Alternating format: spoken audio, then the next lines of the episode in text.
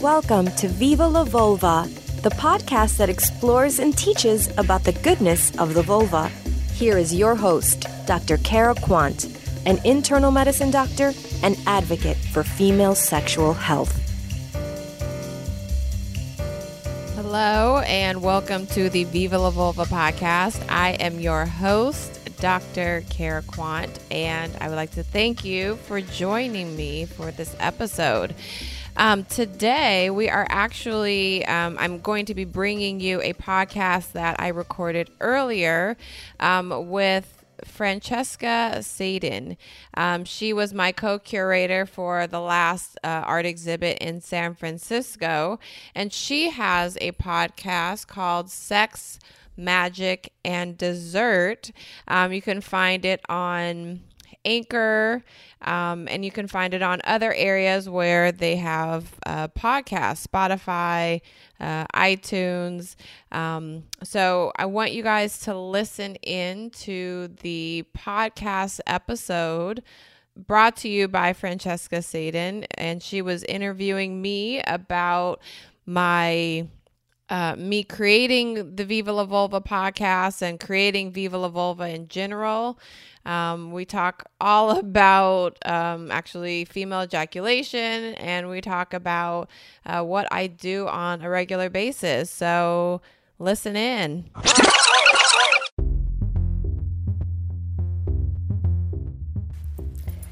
Welcome back to Sex Magick and Dessert. I am your host, Francesca, and today's guest is Dr. Cara Quant.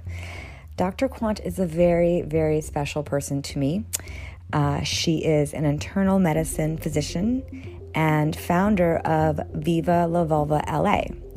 Viva La Vulva LA is a safe, engaging platform through art and medical expertise that normalizes the concept of female sexual health and wellness and we have worked together um, on her last exhibit in San Francisco. And I was there at the first exhibit in Los Angeles in 2018. So we discuss today some of our favorite things, which is the basics of this podcast art and sex and healing sexual energy through creative and pleasurable practices. Um, something I've never heard of, and I was very excited to dive into, which is uh, vulva readings, like palm readings, except for your vagina. And um, she also recommends lubes and we get into the almighty hot topic, controversial topic of female ejaculation and the art of squirting, which is one of my favorite topics. So I hope you enjoy this educational and informative, open, funny, and kind of sexual relief during a time of um, social distancing and being quarantined and um, a virus that is global and spreading like wildfire and freaking everyone out. So, um, in the midst of that, I am sure you have some time to spare and have a listen, have a laugh, and learn some stuff about pussies. Hope you enjoy.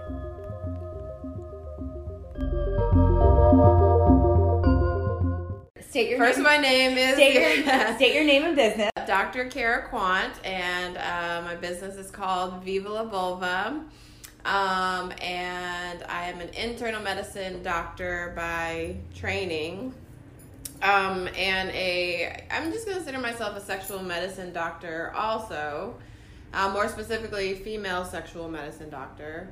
Um, because I want to empower women to experience pleasure more in their lives. Um, mainly sexual, but also non-sexual pleasure. Okay, mm-hmm. will you explain the difference between the two? Like the med- like the mm-hmm. the scientific and then the um, emotional, mental, spiritual aspect of it. Oh, okay. Um, well, okay, the scientific side of pleasure. Um, well, more specifically, the clitoris is a anatomical part of our body and it's only used for one thing. There's no other purpose of the clitoris besides pleasure.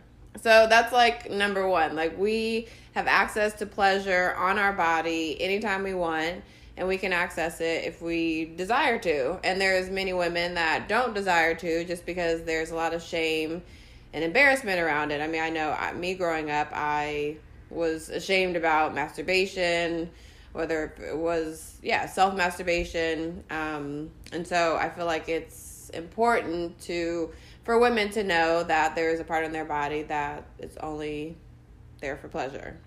So that's really it. It's only there for pleasure. Only there for pleasure.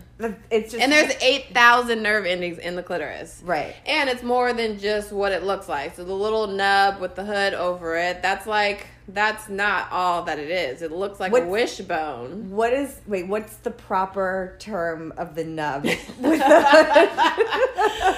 um the I mean it's called the clitoris um and the clitoral hood. Okay. Yeah. Um, but uh, what you can see of the clitoris is not all that it is. It's also buried under the labia or the lips, and it's kind of on both sides of it. So it's larger than what we can actually see with our eye. Okay. Mm-hmm. Yeah. So, which means that, but. It, and so okay, so we'll go. Um, let's circle back. So, and then then the spiritual, emotional, mental kind of side of of this of this yeah. is is that that's a good question. Um the spiritual side of it i mean the first thing that comes to my mind is uh that pleasure i think is sometimes considered a bad word that like we shouldn't experience pleasure. We should you know we need to work hard. We need to go go go and do um, and like pleasure is like a thing that sinners do. Like pleasure is a thing that is like forbidden. I think sometimes, especially for women. And so, uh, with pleasure, like, and I'm talking about sexual pleasure, so stimulating the clitoris, stimulating the vagina, stimulating the genitals or non genitals, the breasts, the body in general uh, but also non-sexual pleasure like pleasure of eating really good meal or having a bath or getting a massage or walking on the beach or like doing something that brings you pleasure in your body but not necessarily in your genitals.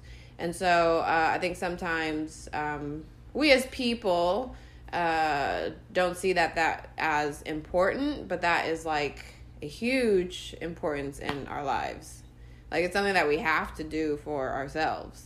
Right. Not just the the the working and the doing and the non-pleasurable stuff. So, as a as a doctor of internal medicine and and because you do Viva la Vulva, which we'll get into all the aspects of what Viva la Vulva is, how does that differentiate when you are speaking with a patient in like a, your regular doctor's life, hospital, you know, urgent care, Clin- what yeah. clinic, whatever, you know, what how does that is there a difference in how you speak to them and how you explain things to them when it comes to the internal medicine side of um, women's health and sexuality than Viva La Vulva, which is a little bit more on the creative, yeah, open side. Yeah, um, that's also a good question. I do speak to patients a little differently. I am a part of a health system, and there's certain protocols and there's certain things that we can and can't say to people, and so I think that I take that into account. Um, as I am talking to patients. Um, but what also happens is I do give some information to women. So, in uh, for example, uh, when a woman comes in, because I'm in the urgent care setting, so when a woman comes in and talks about uh, she has a recurrent yeast infection or she has like some vaginal itching or irritation or some discharge, um, I'm talking to her about are you having sex, first of all? Are you having sex with men, women, or both? Um, are you using protection all the time, sometimes never? Um, and what types of things are you using in and around your vulva? Are you using condoms? Are you using certain lubricants? Are you using um, certain body lotions or washes to wash the area? Are you douching? So these are questions that I have because it helps me to assess like uh, is this person being exposed to a potential ir- irritant to their vagina or are they um, having like a pH imbalance and that's causing them to have a bacterial vaginosis infection? Um, I'm telling them like the right um, lubricants to use or what ingredients to avoid uh, for their vulva. Um, so, in terms of the medical aspect, I'm not talking about like the I'm not telling patients that they have 8,000 nerve endings in their yeah. clitoris. Even though someone asks, I will say that. You know, that's like, that's, that's a, it's information, it's facts. Um, but I am giving more information about what, yeah, asking about what products that they're using um, in and around the area to see if it is causing them to have this recurrent yeast infection or BV infection or UTI or what have you. Is there um, anything that you can name for people to to know that it's probably not the best thing for them to use? KY. KY is not a good lubricant I, to use. I figured that one out a long yeah. time ago. Ast- Astroglide is another one that isn't good to use. So these products have something called propylene glycol in it. They also have glycerin in it. Um, propylene gly- glycol can affect the pH balance of the vagina. Um, and glycerin can break down into sugar, and sugar within the vagina, sugar um, yeast love sugar, bacteria love sugar. Um, so you can be um, put yourself at risk of getting certain infections, recurrent infections, using these products. Okay, so what about the use? Okay, so what are the products that you do recommend in the lube side of things? Um, so I recommend um, Uberlube is a good one. Um, Good Clean Love is another good one that's like it's organic. It's good products. I've actually used it for myself. I don't necessarily like it, but because there's like a um, certain sensation that I don't like with it. Um, but every woman is a little different in terms of like what agrees with their body and what doesn't. Um, so Good Clean Love is another good one that has good products in it.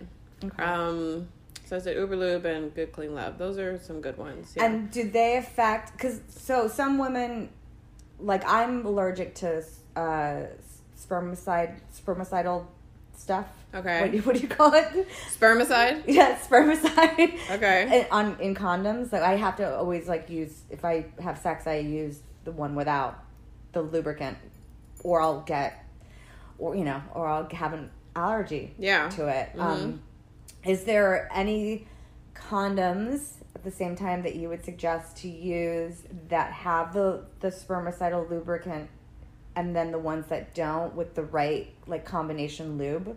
I know it's I know that's a very like that's it's almost like I just asked you to do a- algebra of like protection.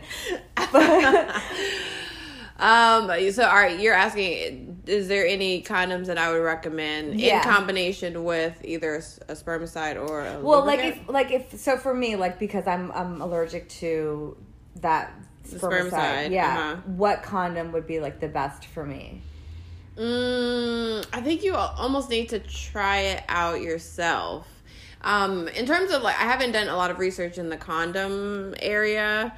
Um, so I don't know what exactly. I mean, besides latex, and if you're allergic to latex, then that's you know another conversation. But um, I don't know specifically what uh, is in condoms that is causing you to have the or like the combination. So I haven't done a lot of research in the condoms or the spermicide, but I know most spermicides give it's like an irritant for the oh, so it's a common vulva. thing. It's a common thing. Yeah, spermicide is a common thing to be a vaginal irritant. So um, I'm a big like believer of coconut oil. Like I had coconut oil in my life. Okay, My- for all types of things. Yeah, You like, I cook with it. you- no, I don't cook with Oh, it. you I, I don't. I don't eat it. Okay. I don't cook with it, Okay. but I do like use it as a lotion. I put it in my hair. I masturbate with it. I, I, I carry it in packets, like just in case I need if I cuticle what my cuticles, whatever. Like Yeah. I, I'm a big believer of, of of using coconut oil, Yeah. and then also for lube. But I was told many people say that you should not combine coconut oil and condoms. Yes. Um, yes. The reason why is because uh, coconut oil and condoms are not good in terms of like the friction of them. It can cause micro tears within the condom, and you can potentially get pregnant or you know con- contract an STI, sexually transmitted infection. Um, so they're not good to use in combination. Um, okay, you you said something that was interesting. I I've been hearing that term. It's like the it's like the new politically correct way of saying STD. It's now called STI. Yes. What was the difference? Why did they choose to to change that up? Hmm. Um. Okay. So what I know is disease is considered like a a process. So usually a disease, in terms of like the medical world, is like a list of things. Like a disease is a, a list of things. Um. For example, can I give an example? COVID nineteen, COVID. coronavirus. Since it's on everyone's mind, um, COVID virus, yes, can cause a mm, can it cause a disease? I guess it can cause a pneumonia. Um, uh, but it, it, infection, yeah. So disease is more like a, a, a list of symptoms and signs, like a list of symptoms that you have, and it's usually um, it can um, incorporate a lot of different systems, like organ systems within it. Infection is just an infection, like you have. Um, you're infected with a certain type of either bacteria or virus or um, fungus, and so which can either be treated or not treated. Um, so I think it's just more it's more correct, and we've been moving towards the use of STI versus STD. I think it's also because um, of the um, what do you call stigma stigma behind STD. I think STI maybe sounds a little bit better. It does. Sexually transmitted infection versus sexually transmitted disease. no, it totally does. Yeah. Um, and yeah, and most infection, most, not all, but most infections can be treated. Right. Mm-hmm. Okay, so these are all like really good things to know because I know a lot of women don't they're they're confused. I mean, it's not like unless you're sitting there and you're like Wiki, you're Wikipediaing it and like googling it, which is not the best thing to do. No. oh my God. Because I would tell you that half, maybe, no, like half of the patients that come in to see me have already consulted Google, Dr. Google or Dr. Wikipedia or Dr. whoever online. And they're gonna die. Like that was that is their conclusion. Their conclusion is they're going to die, and they want to know how long they have. And I'm like, First of all, don't look that information up. There's a lot of good information on online, but there's also a lot of bad information. I feel like for patients uh, without the medical background, without the medical knowledge, they can get lost in like what is good information, what is bad information. So I tell people not to to go online, um, but people are gonna do it anyway. Yeah, I mean, I've had like probably every disease because of online. Like Yeah. every disease, I had the plague back from like the 1700s. I'm sure, yeah, that's like eradicated from the earth, but you still had it. Yeah, exactly. exactly. um no that's so that's good and then um so so i appreciate you like kind of shedding light on that because i think it's very important to know about like the different types of lubes and then like the different types of combinations and basically it's about pH your your own pH balance and what you you know what each individual can take and then again with the coconut oil a lot of people I know use it and I do think it's an amazing alternative especially Yeah. for masturbation or if you have a partner that you don't use protection with Yeah. it's Yeah, But you it- can it- use it as a lubricant. Yeah, because it never dries up. Yeah. Ever. and the other thing I want to say is I think that there are also women that are like, I don't use lube. Like, I'm just supposed to get naturally wet. And yes, uh, our vaginas are equipped to lubricate naturally, but there's also sometimes where you need a little extra boost. And like, that's okay. You know, like, that's all right to do. Um, it's not a. End of the world thing to use something you know an external Product. product that's going to help with enhancing your pleasure Well, I I never even I never thought that women would ever. I mean, I, obviously, I, we I, we know that we can get wet, but like, if you're having a marathon sex session with your partner, then you know it's gonna dry up eventually. it might yes if, yes it will or it might. And so you have something on the side. And i would also like to say that you can also listen to your vulva and your vagina. And that if it isn't getting wet then that can also mean something about the partner that you're with that you're not uh, attracted to them in a certain way or you're not feeling them at that time or like you know like th- that could also be a cue a a sign for like what is going on between you and this other person so that's more on the emotional, spiritual, Yes. which always affects the physical. yes yeah Right. listening to the vulva listening Yeah. to like if it's getting wet or not getting wet Right. mm-hmm I've I've also heard and I've um, personally have experienced physical when I've been with somebody um, like a partner for a long time and I knew it was kind of at the end of our relationship.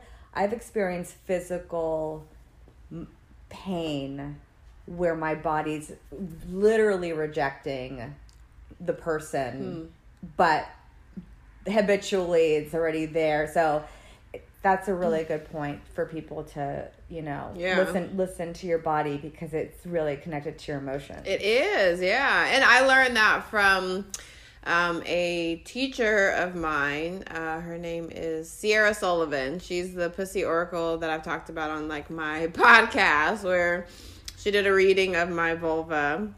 She actually does reading of vulvas, and um, she gave me some information. But we we also spoke for a while, and she would talk about this. You know, listening to listening to her, listening to her. when she did a, does that mean she opened Okay, so she it was a virtual it was she like she was looking into like the it was a virtual reading. So I sent pictures of my vulva to her privately. And she looked at these pictures and she was able to almost like a, a palm reading, almost like iridology. You know, like there's certain Yeah. things that people can do and give you information on your life. And so like what better way than a vulva? Like a vulva can give you a lot of information. yeah You would, or you would think it, it can give give you a lot of information, and when I did the actual reading, it did give me a lot of information. So that's, that's I'm like a little I'm a little mind blown. I, that's really cool. I yeah we have to kind of probably like repeat we how- might, yeah, like her name and how to get in touch with her. Do you? Because I because I want to get into Viva La Vulva, but I kind of now just am like, do you want to share a little bit? I mean, it doesn't have to be in detail about you know what your vulva, like the the history, the future, the past, the present, what's going to happen tomorrow. Yeah, vulva, but, yeah. like, can you explain a little bit about how she read it? Yeah, I can give some information. Okay. And actually, I did it um, when I was uh, on my podcast, on Which- the Viva La Vulva is- podcast. On the Viva La Vulva podcast, I did give some information about what she read, so I'm open with talking about it. Oh, and where can any where can we like find it? Um, so you can go on to Spotify, uh, iTunes, iHeartRadio, and um, it's Viva La Vulva is under there, and I'm the only Viva La Vulva podcast. Okay, perfect. yeah. All right. Um, but she is um okay, so what my vulva told me or through her uh was that I need to do more dancing, more movement of my hips. And so that came in the form of actual dancing. I love salsa dancing.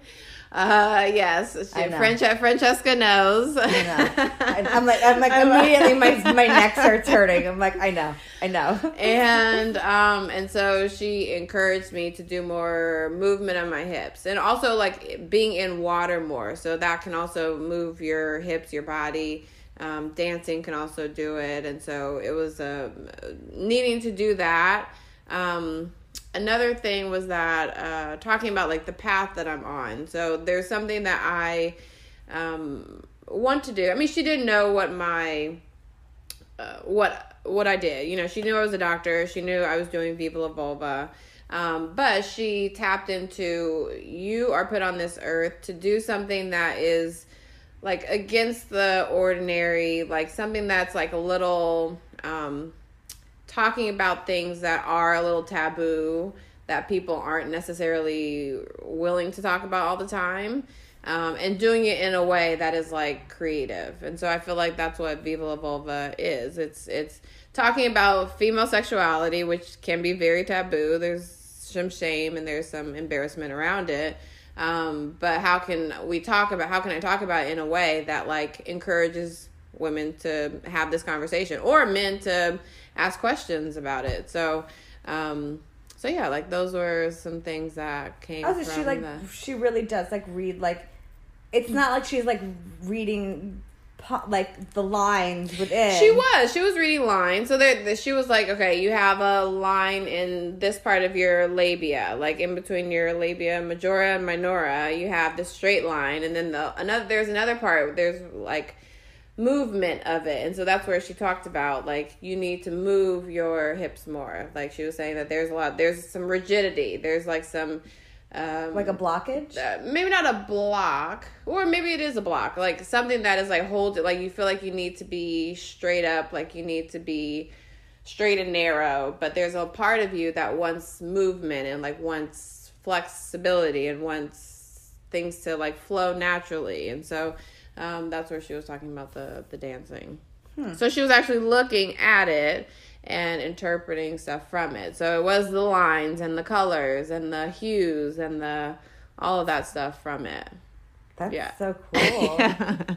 So yeah. did did you do this prior to fi- like being the founder creator of Viva La Vulva LA, which is kind of now Viva La Vulva SF, and then it's and going to, be beyond. Yeah, yeah, and it's going to keep pushing into other areas yes. where you combine really like education with about female sexuality yeah. and the vagina, the vulva, um, with art and and you know, create creative life force. Yeah, yeah.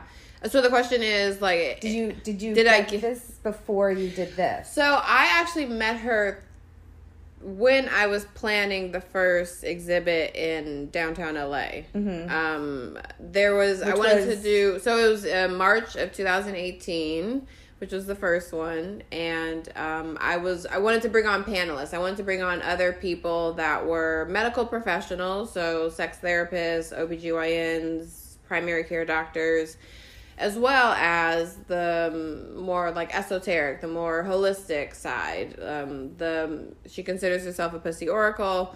Um, I had artists that were on the panel, so it was bringing in artists or bringing in panelists.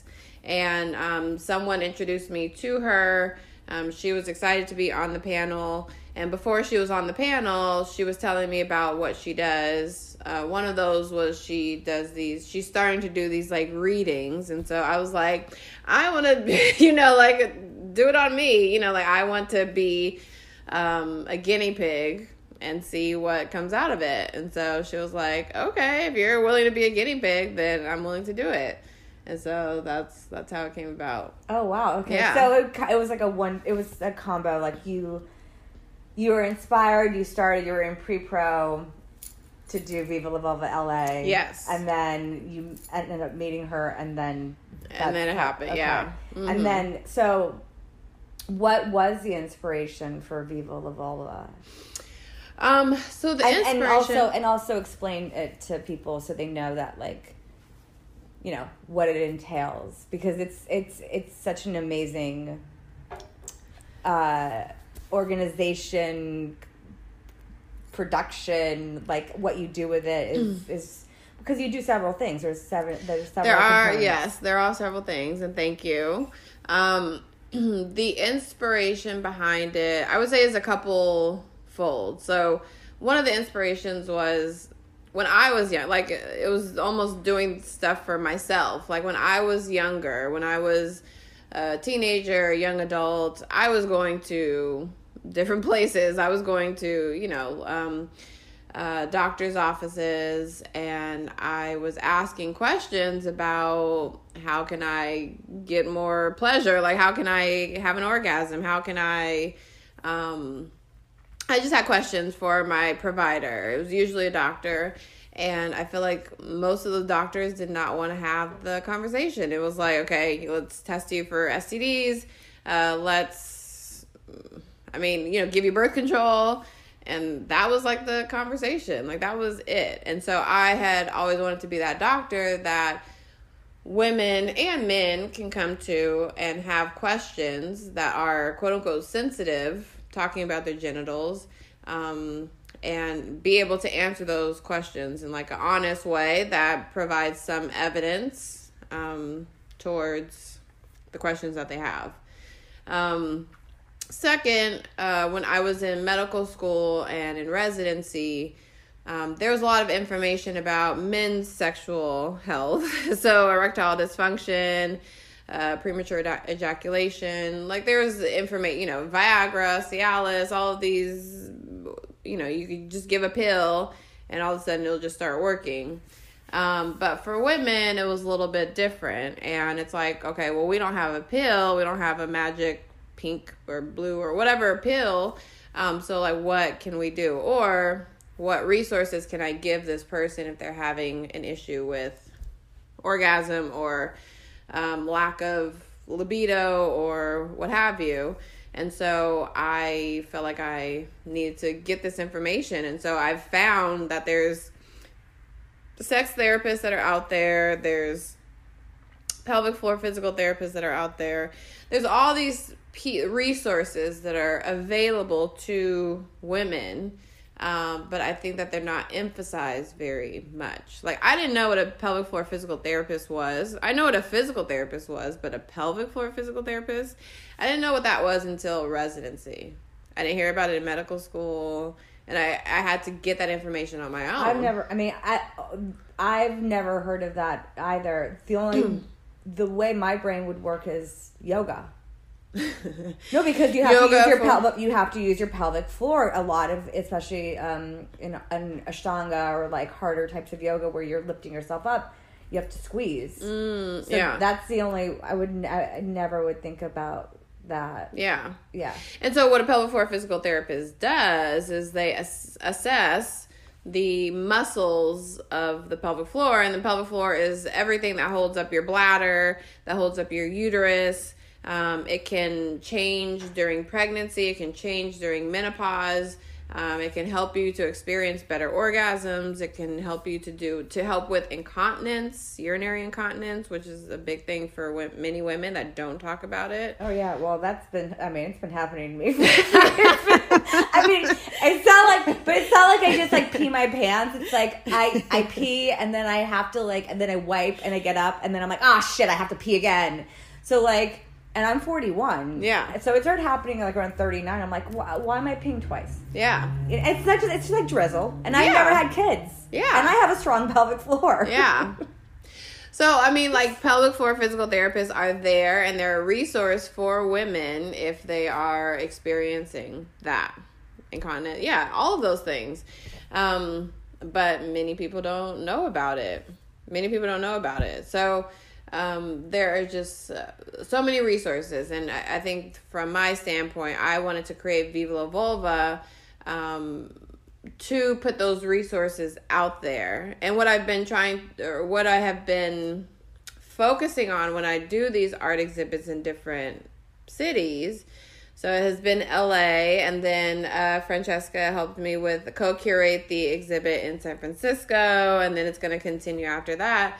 Um, is my my goal is to bring in uh, resources from the community of you know OBGYNs, primary care doctors, uh, sex therapists, pelvic floor physical therapists within that community so women or people could be able to call this person up or make an appointment with them to see Right. to help them to help them And then, so what was the? So why? Because uh, obviously that's your background, it's medical, and and it's it's an amazing thing that you want to like give this give this to women that really wouldn't know where to begin if if they didn't check it out, you know, if they didn't hear about it. Which is interesting because I think a lot of the women that wouldn't are the ones that wouldn't check it out are the ones that go for the art and the artist and like the exhibition type of portion Yeah. and then they get more information, about their bodies and they Mm. stay and they Yeah. listen and and and things like that so what was the like inspiration to actually include the creative part of it Well, and that's also a couple things. My um uh, I have several artists in my family. My dad's a big one. My brother also is a big artist, and so um, I think that you I've I've grown up within art, or art has surrounded me throughout much of my life. Um, I also know that art can be a means of healing. Like art can. Uh, I was just thinking about this. Art uh, a picture can tell you a thousand words, right? Like a, a picture is worth a thousand words. More than what I can tell you, I can portray it on like an actual image of something. And so I feel like art can also um, help to stir up this conversation about sexuality. Um, and it can be healing. And it can give you a lot more information than like what we can say on the walls or what we can say in a panel or um, people can be touched in a certain way by art. Because i know that like myself like i have enjoyed seeing art. I don't i'm not an artist so i haven't like um painted or i don't draw or anything like that but i am a, a lover of art and so i feel like those two things putting the art world plus the medical world together um, can say a lot more than doing one or the other separately Right. Mm-hmm. So I have Sexual Alchemy Healing Arts, which is um, workshops and private sessions with a lot of people that have gone through sexual trauma um, and have and or toxic shame that they carry or PTSD from it. And the reason I started doing that was to out like to kind of transmute sexual energy into creative energy because in reality it is the same. it is the Se- same. sexual energy energy is your chi, is your life force, and birth. Like women, we give birth to life. yeah So even if you don't have a kid, you can give birth to your creative purpose. And our mission is like turn trauma into power, like mm. use it in ways where you can integrate it, you know, into your life and find something that you can focus on and put it like put it in, whether it's writing, painting, magic, whatever, what, Yeah. what have you, Yeah. you know? Mhm. So and the and and uh to go along with that the um the different chakras like the sacral chakra is like that is it's creativity it's pleasure like that chakra is surrounded by that type of energy the creative the creative part um so it's not just sex but it's like it's yeah it can give birth birth literal birth or phys- you know um um or the other type of birth to creativity. Well, it create, yeah, you Yeah. create. You, Mhm. you you create what's inside of you or what you need to release to in order to kind of move forward. Yeah. and be Mhm. okay because.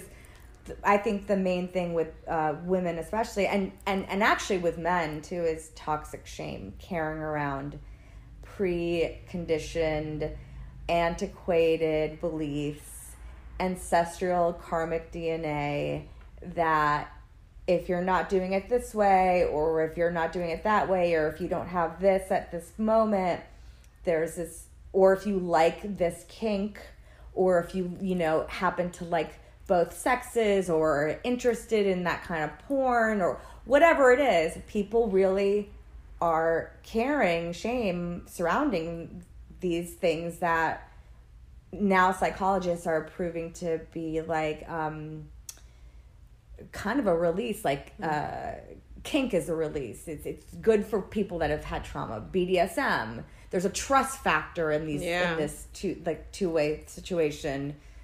You know my whole love of shibari. Yeah. then i believe it's a form of meditation. So i think that i do think that the world is opening up a little bit more to alternative method like methods of of of healing Yeah. um, through artistic performance, through art, through and then learning really the psycho like the psychological and the um, health benefits. Yeah. Yeah, I mean like there there is so much that we don't know. Like there's uh to go along the talking about women's sexuality, there's uh there's not a lot of research on it, so there's not a lot of information that we know about it. I mean, women have been um, squirting, having female ejaculation for thousands of years. And we have still done some studies, but not all studies, to show that it's actually, I mean, there's still uh, disagreements about whether it's urine or whether it's not urine. I mean, like, that is in 2020, we're still trying to figure out that, that question. So, like, I know that, or I can, um, hypothesize, not even necessarily hypothesize, but I can th- think that shibari, which is new to me, this Japanese rope tying thing that um, I've heard about before, but I've never actually like seen and experienced. I've never experienced it yet, but I do. But um, it, it does seem like there's so much that can be released when you're tied up like that. Like you have to trust this person that is doing it because that's like what if something happens you know like what if you have a panic attack or what if you have some type of anxiety like oh i can't get out of this this No, you you're, you're you, you that person has to physically move you and you're stuck. The thing about it is that it's like uh it's like moksha. It's like you're you're bound you're bound physically, but you're liberated mentally because you have to just accept it and embrace it and sit. Mm, yeah So there's like this, there's like a liberating feeling of, and that's when you go into that meditation. And some people just like it for exhibition stuff and you know other other reasons, but yeah, Yeah. it's a, it's a, a huge healing art form. Yeah, and I, and I can see like I can see that that can be the case, but I'm I mean I'm sure there's no person anytime soon that's going to be like, oh, let me do some research on Japanese shibari and let me see, you know, put these people who have had trauma and let me see if they are better after they've been tied up for. Well, I was just thinking, I was literally just thinking of you, like with your like doctor's notepad, and just going and writing and just being like. So Maybe so I they're like should they're like so three shibari sessions and then hmm. paint. I want you to paint Yeah. with acrylic. Here's it'll cure you. yes, this will be your prescription for your trauma that you that you have. Yeah. I mean, you know, like that is I think that is what I want to go to. Like I, I do want to get to a point where because I've read in so many I, I'm also like a big astrology person that I like I read my astrology and I I believe it because I think it's interesting. Um, but a lot of uh, things that pointed towards me doing something that is sacred to me, like doing a calling that is sacred to me. And I feel like this is a calling, you know, like a, a lot of women um, don't know about their bodies. Like they've never looked with the mirror at their vulva and been, you know, like, and, and looked at it and like appreciated it. Like a lot of women look at it and they're like ashamed by it. Like it's ugly. I want some surgery. There's freaking, there's, um, um, there's vulvoplasties that happen now. Like there's plastic surgery. that? I hate it. I hate it.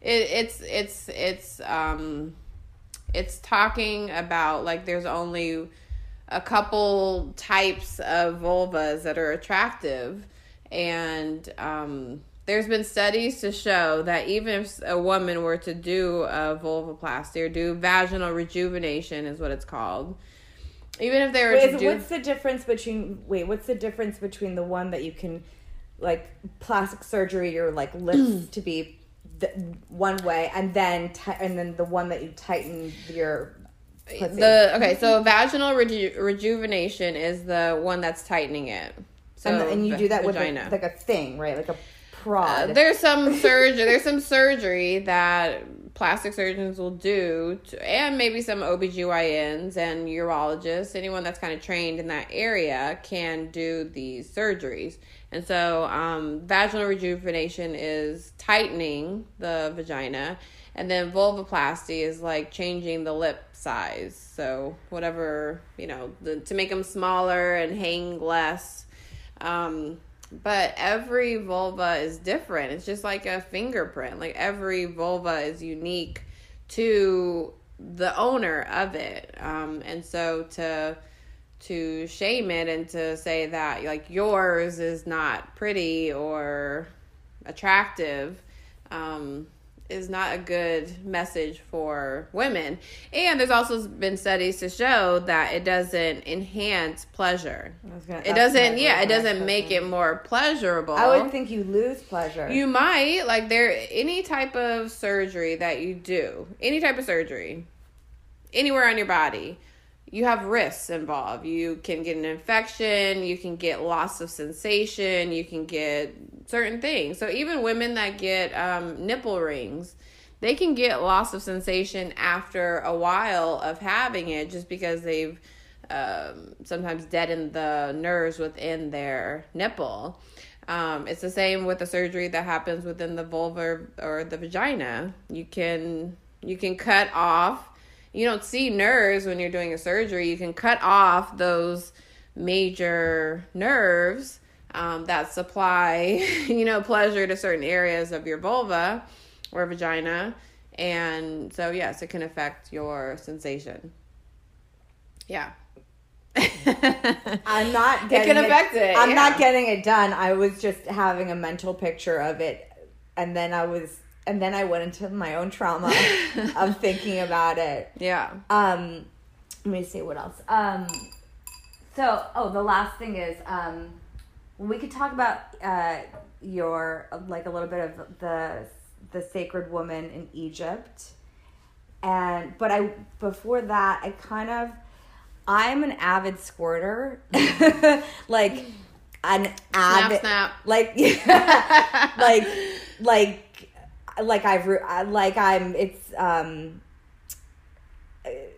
it's multiple and I will ruin anything that I touch. Yeah. like I will ruin walls and beds and like basically like you're gonna have to get like a, a special sheet and like maybe a tarp and like some like Yes. and then like hire painters the next day. so, Yes. um, how how many people like have how many women have you like come across that?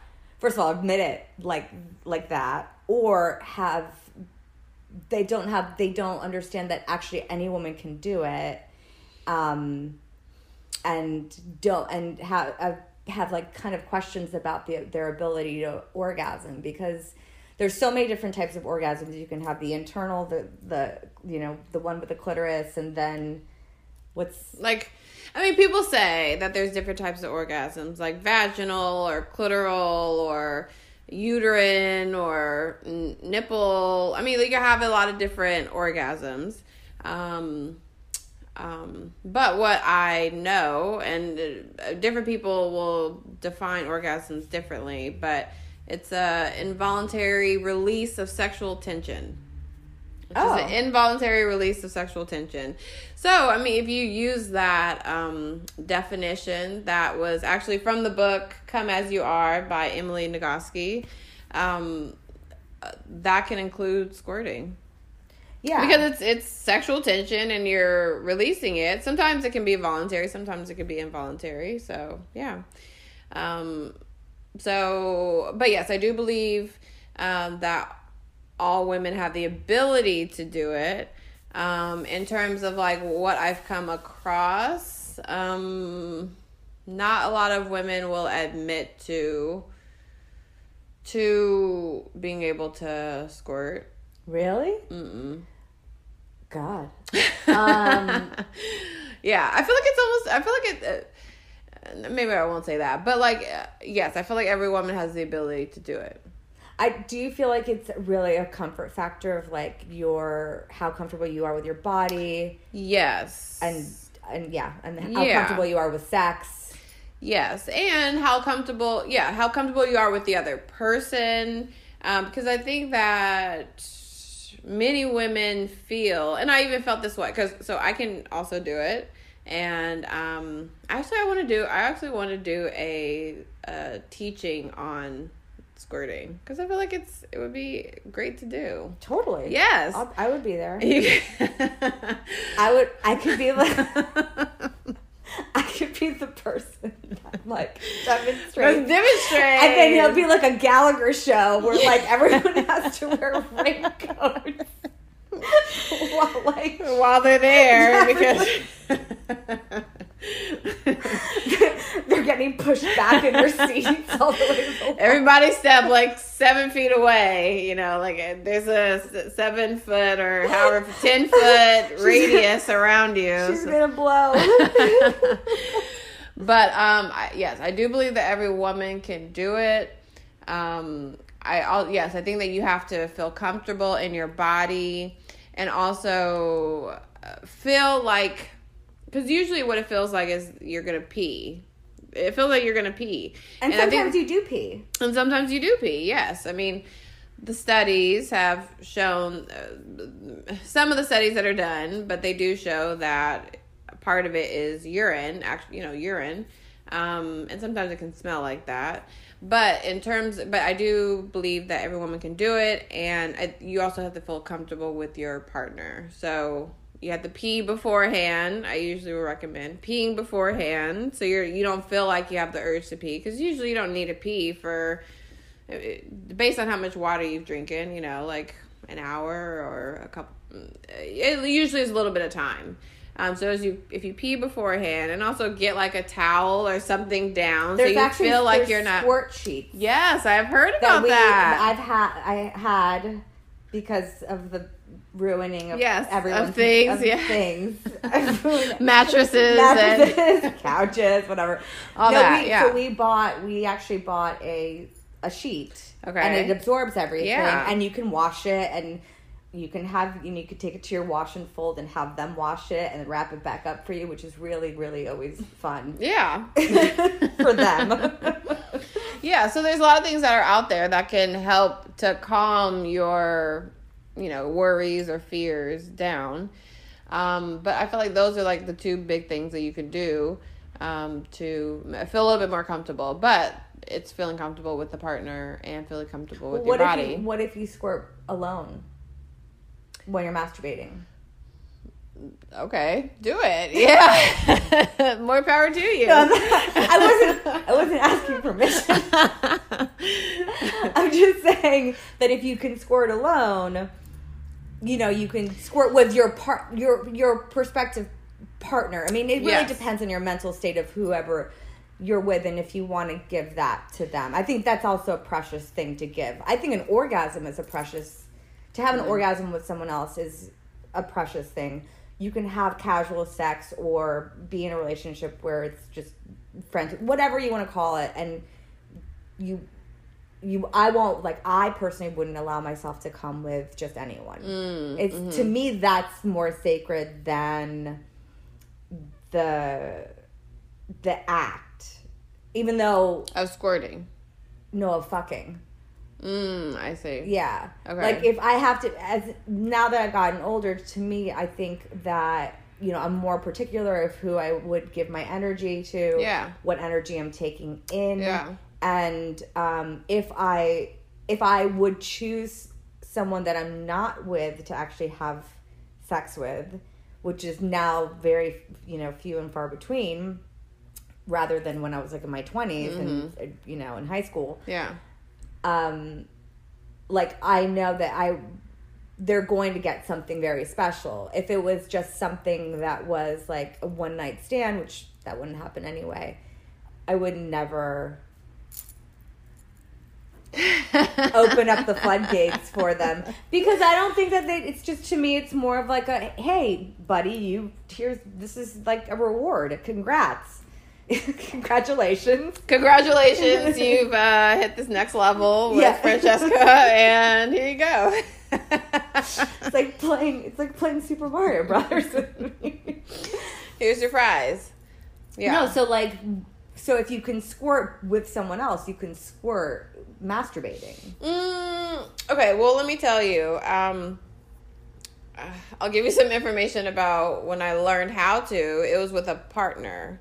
So I learned how to do it with a partner before I did it by myself. Now I'm able to do it by myself, but it had not it had to be, but that's that's the way it was. It was with a partner. So, um I, I mean, you can probably do it on your own. After you've experienced it with someone else. I mean, not necessarily. That was my journey, but like everyone is a little bit different.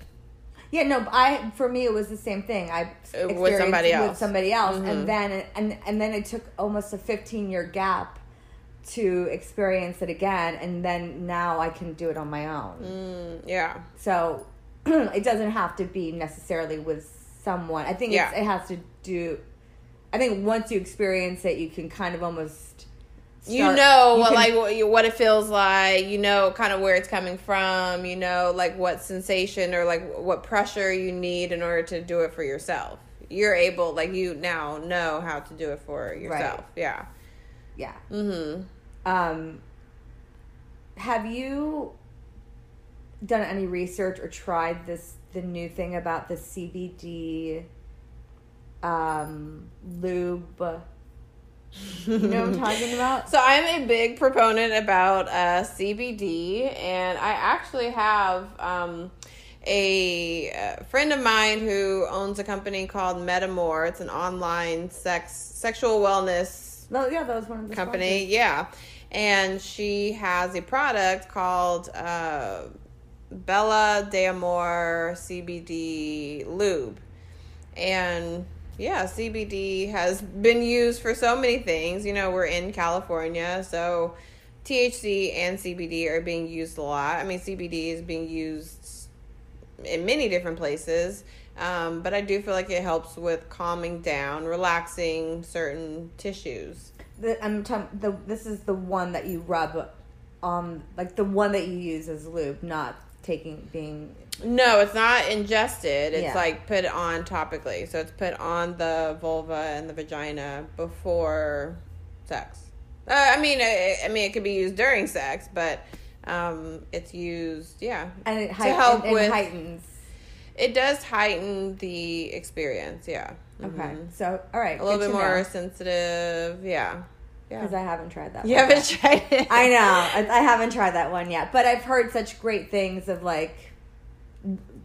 I mean, I don't, I don't need it, but I, you know, with that. If you hey, want, yeah, if you hey, want to man. enhance. I, don't, I don't know what's gonna happen. I don't know what's gonna happen when I sit down just regularly. like you know, no, it's just something that like is an alternative um, method for Yeah. people that really have issues orgasming as well. yeah. And then, um, what what are you seeing with Viva La Vulva next? Mm. That's a good question, and I see so much with it. Like I see more art exhibits in different places, and so New York. I've been thinking about New York as a next step. Um, I actually connected with many people when I did my um, um, trip to Egypt.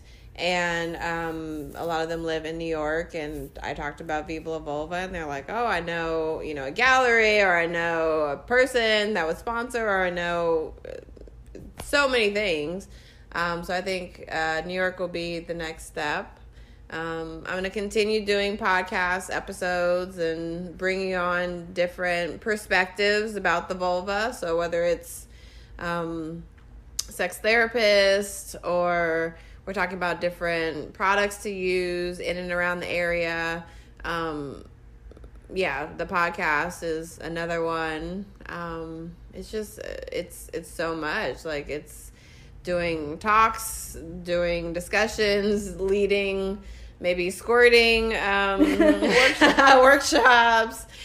Yeah, the sky the sky is the limit when it comes to this because I feel like it's it's an area where um, people are excited about the information, want the information, um, and it's coming from many. It's coming from sources, but it's not coming from that many resources. You know, right. your pot. You know, you starting this podcast or restarting it um, is one of them. Like, there's there's different places where people are getting information, uh, but I feel like there's so much information that can be shared. Right. There's so much information. like with the well, I started the podcast after I started uh, the workshops, and I traveled those workshops to New York, San Francisco, Los Angeles, Miami, Vancouver, Chicago, and to mine is more on the esoteric healing arts aspect of alchemizing your sexuality mm-hmm. and the amount of energy that a lot of women especially and some men uh, put on their partnerships and how that you can get lost in those things throughout you know the things that we have picked up and the way they were raised and environment all that stuff. And so that was like my main focus is to really like open it up and kind of take away the shame and create through it and then talk about talk like like a normal human being to other people that can talk about it like normal human beings and just take away any kind of stigma. So I I appreciate what you do so much because of that. I love the fact that you put the art involved like involving with the health aspect, which is something that I don't think that we see, you know, often. Mm-hmm. And I was very honored to be able to do it in San Francisco when I was there. Yes. And I went to the first one here in LA. Yes. So, so you have experienced both. I've You're experienced yes. both. Yeah. And I mean, I would love. We haven't talked about this, but like, I would love to like open it up to more. So I mean, if you are open to it, I'm New open, York and and other places because like you rocked it like the like i'm not a curator like i'm not you know like i don't even choose to be one, but like I know what I like. I know like uh, aesthetic, aesthetically what I think is pleasing. Um, but like you were able to put together many of the things that I didn't even think of, or I didn't, you know, I didn't think of what, what would happen. Um, so I think that it was a great partnership, yeah, and yes, I would want to continue. It takes a village. It takes a village. It takes a village, and like I know, I know for sure, I know for sure, I cannot do it myself, nor do I want to. Um, and to have other people that are aligned with the same thing, like they they're passionate about it. They they know the the benefit of it, the power of it. Um, to align with other people that that know that like it's it's it's more it just makes it more powerful. Like i feel like it can grow very um, quickly with aligning with people that are on the same mission. Yeah.